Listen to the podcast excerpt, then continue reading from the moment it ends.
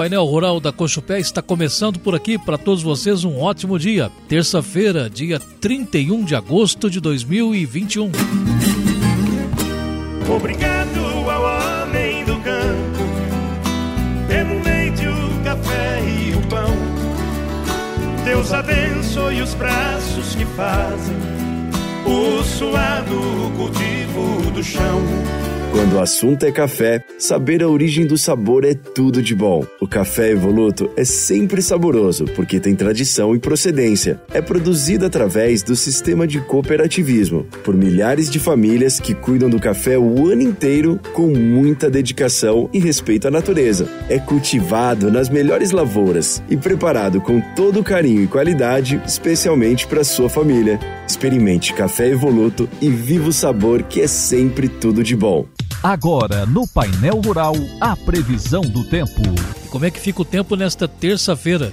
De acordo com o Instituto Nacional de Meteorologia, teremos para esta terça-feira na região sul-sudoeste das Minas Gerais poucas nuvens pela manhã, à tarde poucas nuvens com névoa seca e à noite poucas nuvens. Temperatura mínima tendência de 14 e a máxima com tendência de 23 graus na região sul-sudoeste do estado. A região centro-oeste mineira vai ter poucas nuvens pela manhã, à tarde poucas nuvens e à noite também. A mínima tem tendência de 15 graus e a máxima 23 graus. Alto Paranaíba vai ter nesta terça-feira poucas nuvens pela manhã, à tarde poucas nuvens com névoa seca e à noite poucas nuvens.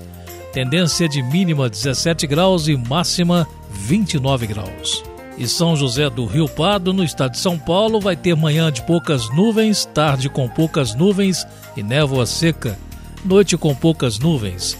Tendência para temperatura mínima de 16 graus e tendência para temperatura máxima de 25 graus. Informação do Instituto Nacional de Meteorologia. Estamos apresentando Painel Rural, um programa da Coochupé. O café com vencimento para dezembro de 2021 fechou cotado a 199,90 centavos de dólar por libra peso, 770 pontos de alta. O dólar fechou cotado a R$ 5,1890 e o café fino da Cochupé ficou entre R$ 1.115 a R$ 1.185. Terminamos aqui o painel rural de hoje. Até o nosso encontro de amanhã. Até lá, pessoal.